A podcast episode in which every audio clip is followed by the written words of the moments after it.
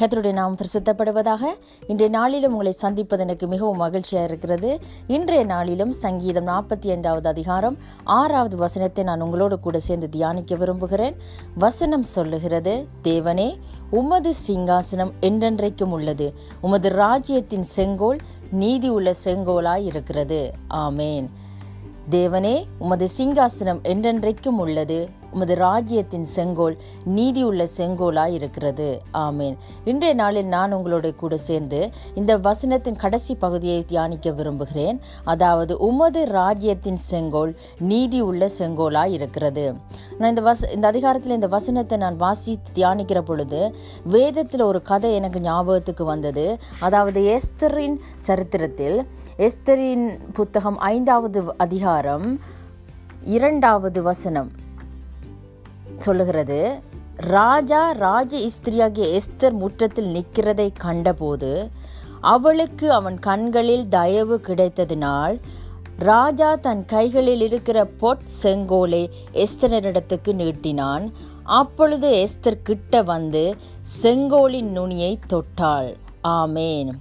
அதாவது இந்த அதிகாரத்தில் சொல்லப்படுகிறது இந்த வசனத்தில் அகஸ்ட்வேரு ராஜாக்கு முன்பாக எஸ்தர் என்ன செய்கிறா? நிற்கிறா. அவாக்கு ஒரு நீதி கிடைக்க வேணும் என்று அதாவது அம்மான் போட்ட திட்டம் யூதர் எல்லாரையும் அழிக்க நினைச்ச அந்த திட்டம் அதாவது யூதர்கள் காப்பாற்றப்பட வேணும் அவர்களுக்கு ஒரு நீதி வர வேணும் என்று சொல்லி எஸ்தர் என்ன செய்கிறா? அகஸ்ட்வேரு ராஜாவுக்கு முன்பாக நிற்கிறா. எங்களுடைய வாழ்க்கையிலும் சார் நாங்களும் அப்படித்தான். எங்களுக்கு நீதி வேணும் என்று சொன்னால் எங்களுடைய குடும்பத்திற்கு எங்களுடைய வேலையிடத்துக்கு எங்களுடைய தனிப்பட்ட தேவைகளுக்கு ஒரு நீதி கிடைக்க வேணும் என்று சொன்னால் நாங்களும் என்ன செய்யணும்? சூழ்நிலைகளை பார்க்கக்கூடாது. அதாவது ஏஸ்தர் தான் செத்தாலும் சாகிறேன் என்று சொல்லி ஒரு முடிவு எடுத்து மூன்று நாள் உபவாசம் இடவும் பகலும் போட்டு அவ என்ன செய்கிறா?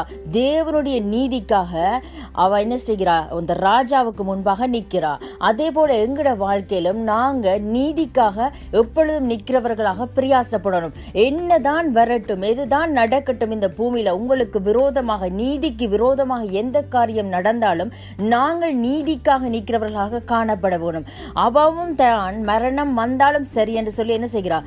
நீதிக்காக நிற்கிறார். அவன் நிற்கிற பொழுது முதலாவது அவன் கண்களில் என்ன செய்கிறது? தயவு கிடைக்கிறது. அதாவது நாங்களும் நீதிக்காக நிற்கிற பொழுது நிச்சயமாக தேவனிடத்தில் எங்களுக்கு முதலாவது கிருபை கிடைக்கிறது தயவு கிடைக்கிறது என்று சொல்லி வசனம் சொல்லுகிறது.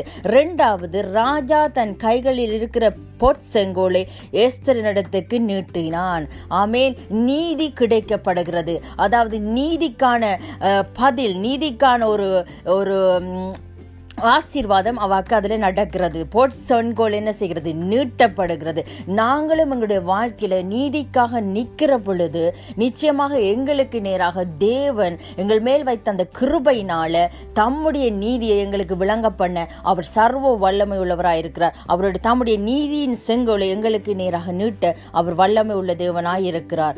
ரெண்டாவதாக பார்க்கிறோம் எஸ்தரிடத்தில் அந்த செங்கோல் நீட்டப்பட்ட பொழுது என்ன நடக்கிறதுன்னு சொன்னார்? அப்பொழுது ஏஸ்தர் கிட்ட வந்து அப்படின்னு சொல்லி வசனம் எழுகிறது எழுதியிருக்கிறது. அதாவது ஏஸ்தர் என்ன செய்கிறா செங்கோலு கிட்ட போகிறா. அதாவது தேவனுடைய நீதி இந்த உலகத்துல வர வேணுமா இருந்தால் நாங்கள் தேவனிடத்து கிட்டவாக போக வேணும். அதாவது அவருக்கு முன்பாக நிற்கிறது மட்டும் இல்ல அந்த செங்கோல் எங்களுக்கு நீட்டப்பட்டிருக்கு தெரிந்திருக்கிற பொழுது நீதி எங்களுக்கு நேராக இருக்கிறது என்று தெரிந்திருக்கிற பொழுது நாங்கள் நீதி கிட்ட போக வேணும். நீதியாகிய தேவனு கிட்ட நெருங்க வேணும். அவரு கிட்ட நாங்கள் நெருங்குற பொழுதுதான் எங்களுடைய வாழ்க்கையில என்னதெல்லாம் அநீதியாய் காணப்படுகிறதோ என்னதெல்லாம் சரி வரையிலையோ இதுவரைக்கும் என்னதெல்லாம் நாங்கள் ஜெபிச்சு ஜெபிச்சு நடக்கலையோ என்னதெல்லாம் அநீதியா வேலை இடத்துலையோ நாங்கள் படிக்கிற இடங்களிலேயோ அநீதி காணப்படுகிறோம் அந்த இடத்துல நாங்கள் நீதிக்காக நிற்கிற பொழுது நாங்கள் தேவனுடைய அண்டையில சேருகிற பொழுது அடுத்ததாக சொல்லப்படுகிறது அவள் கிட்ட வந்து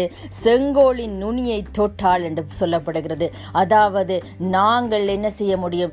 நீதியாகிய தேவனுடைய செங்கோலை நுனியை மட்டும் தொட தேவையில்லை முழுமையாய் நாங்கள் அதை அடைய முடியும். நீதியில நிற்கிற பொழுது நிச்சயமாக அந்த நீதி எங்களை ஆசீர்வாதமாக மாற்ற எங்களுக்கு நன்மை அதன் மூலமாக தர அது வல்லமை உள்ளதாக இருக்கிறது. அதனால நீதியின் செங்கோலாகிய தேவன் அவருடைய ராஜ்யத்தின் செங்கோலாகிய நீதி அது அதில் நாங்கள் நடக்கிற பொழுது அது கிட்ட சேருகிற பொழுது அதை நாங்கள் தொடுகிற பொழுது எங்களுடைய வாழ்க்கையில் எல்லாவற்றிலையுமே நாங்கள் ஆசிர்வாதத்தையும் சமாதானத்தையும் நீதியையும் காண முடியும் என்று சொல்லி இன்றைய நாளில் தேவன் உங்களோடு பேசுகிறார். அதாவது அவருடைய செங்கோலின் நீதி எப்பொழுதும் எங்களுக்கு நேராக நீட்டப்பட்டிருக்கிறது. நாங்கள் தான் அவருக்கு முன்பாக நிற்க வேண்டும் நாங்கள் தான் அவர் கிட்ட சேர வேணும். நாங்கள் தான் அந்த நியூ அந்த செங்கோல் என்ன செய்ய வேணும்?